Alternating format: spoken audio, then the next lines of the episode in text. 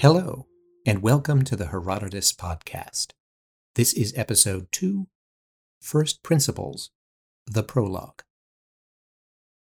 Beginnings are important. The best ones are memorable. There's a reason why opening sentences like, Call me Ishmael, or Happy families are all alike, every unhappy family is unhappy in its own way, or It was a bright cold day in April, and the clocks were striking 13, have stuck with us. But more than just being catchy, openings like these set the tone for what's to come. They create a mood, announce a theme, and, most importantly, draw a reader or a listener in. The beginning of the histories does all these things and more. It's a truly remarkable first sentence, in which Herodotus names himself identifies the major themes of his work, and gives the reasons for his undertaking. Part of what makes it such an incredible opening is, paradoxically, its simultaneous broadness and specificity. The sentence makes it clear what the focus of the histories will be, while at the same time communicating the incredible breadth of the work, that it won't be limited to that focus. Not bad for an opening sentence, right? Let me show you what I mean. Here it is in my translation. This is the presentation of the inquiry of Herodotus of Halicarnassus, so that the things accomplished by human beings not be erased by time, and so that great and marvelous works, some produced by Greeks and some by non Greeks, not be without fame, and, among other things, especially for what reason the two groups fought with each other. Yeah, there's a lot going on in that sentence, and there's a lot that can be said about it. For that reason, this episode is going to be a deep dive focused entirely on this one sentence, usually referred to as the prologue to the histories. By the way, this sort of focus will not be typical. If I spent one episode on each sentence of the histories, I'd probably wrap up the podcast sometime in the next millennium. Incidentally, if you want to play along at home and follow the sentence more closely, you can find the sentence on the episode page for the podcast at herodotuspodcast.com. Now, since there's so much to explore, it's best if we break the sentence up into individual phrases. First, this is the presentation of the inquiry of Herodotus of Halicarnassus. At first glance, this is straightforward enough. Herodotus introduces himself, giving us his name and his place of birth.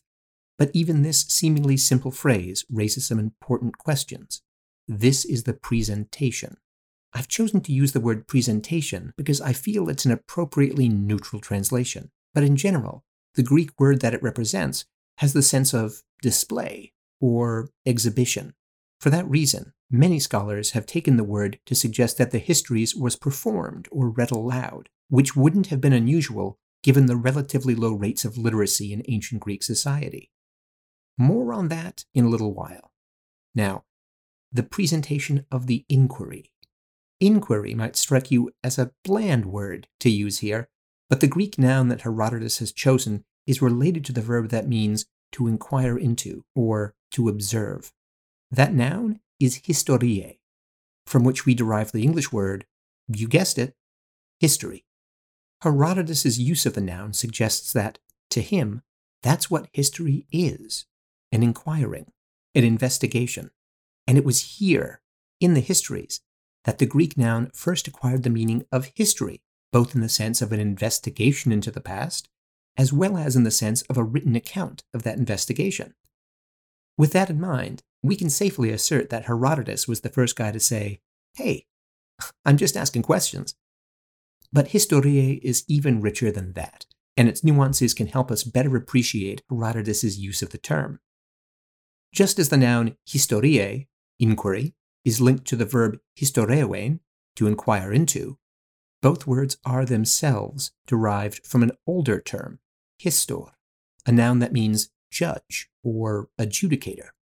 In Greek literature that predates Herodotus, specifically in the epic poems of Homer, a histor was the person you went to when you had a dispute to resolve, whether that was a trifling or a serious matter. Two very different examples can be found in Homer's Iliad, which, taken together, give a sense of the breadth of the term.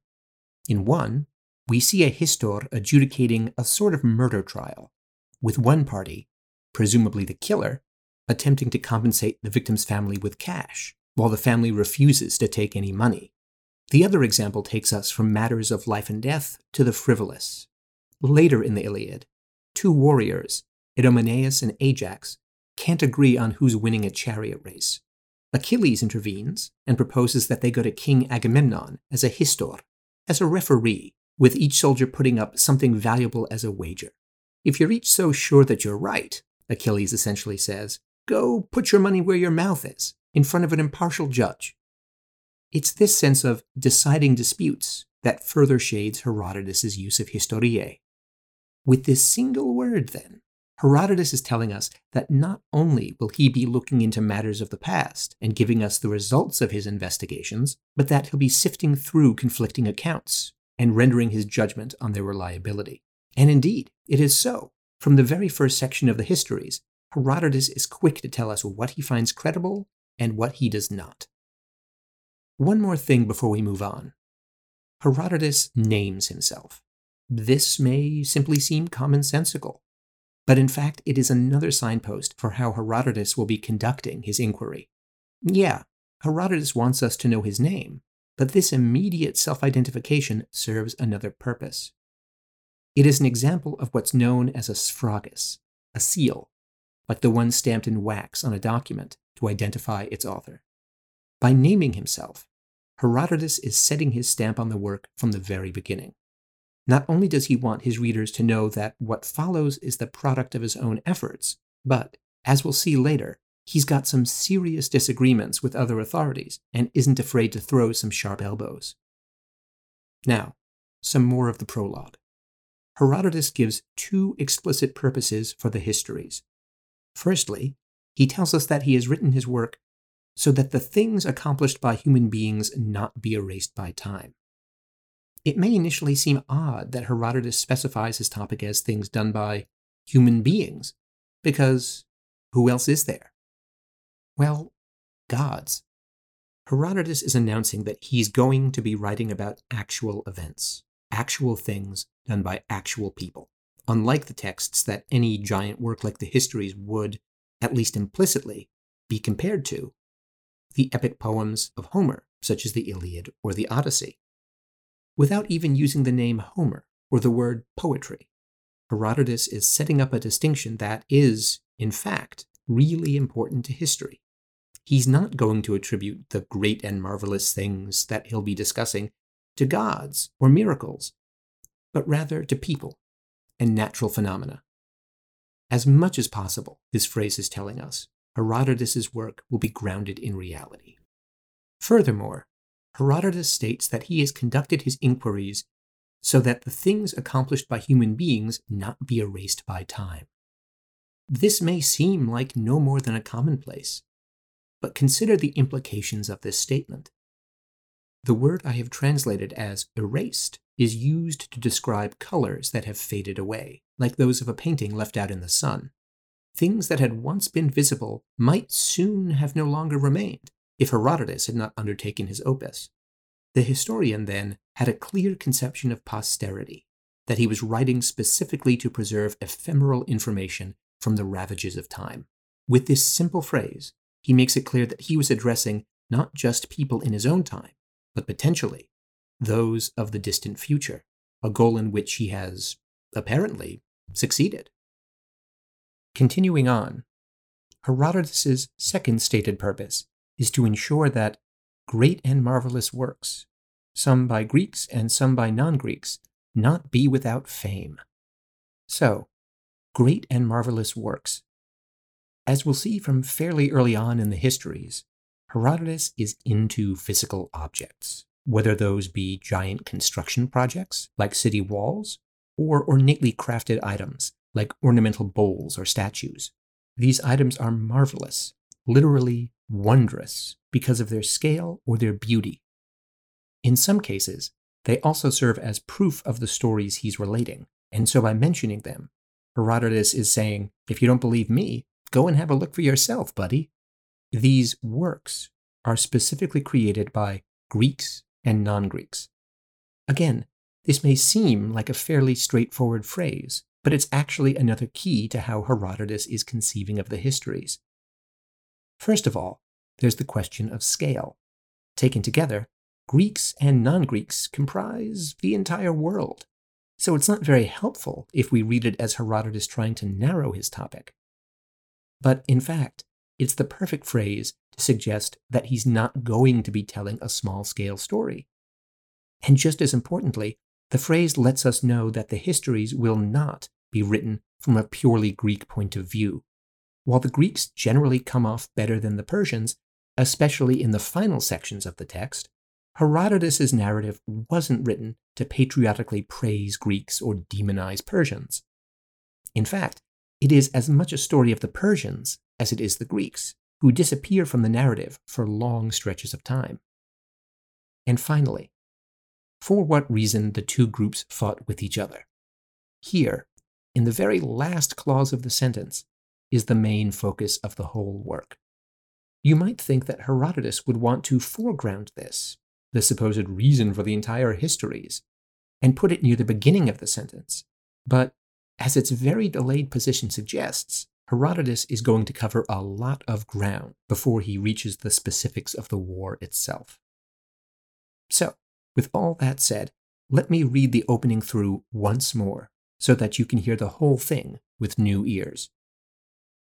This is the presentation of the inquiry of Herodotus of Halicarnassus, so that the things accomplished by human beings not be erased by time, and so that great and marvelous works, some produced by Greeks and some by non Greeks, not be without fame, and, among other things, especially for what reason the two groups fought with each other. One more thing to point out about the sentence. It may seem unwieldy and strangely put together, and it is, but do you notice its shape? In fact, the sentence is very deliberately formed as an inverted pyramid. It begins broadly, starting with the author's name. Then the first subject matter is given, the accomplishments of human beings generally, before the sentence narrows its scope to the works of Greeks and non Greeks specifically, and finally tapers to its exact point, the conflict between them. This final clause is also an elegant way to finish off the sentence, as it's the perfect segue for Herodotus to lead us into the next section, the first causes of conflict between the Greeks and their eastern neighbors, which will be our topic of discussion for the following episode. Now, I said I'd return to the issue of the oral performance of the histories. This brief discussion in this episode only skims the surface of the first sentence, which could, at a deeper level, take us down pathways leading towards questions of performance, of Herodotus' stance on poetry, and of the intellectual background of the histories. I'm trying to limit the podcast as much as possible to the text and to the topics that it directly touches on, but these other issues are fascinating and provide even more insight on what Herodotus is doing here. I'm planning to start a Patreon so that listeners can get bonus episodes that cover adjacent topics at a greater depth than keeping up with the main narrative would allow. Please drop me a line at herodotuspodcast at gmail.com if this would interest you, or if you have any other questions or ideas for bonus episodes. I'd love to hear your feedback. You can also find me on Facebook, on Twitter, at at Herodcast, H E R O D C A S T, and on Instagram at Herodotus Podcast. Thanks very much, and see you next time on the Herodotus Podcast.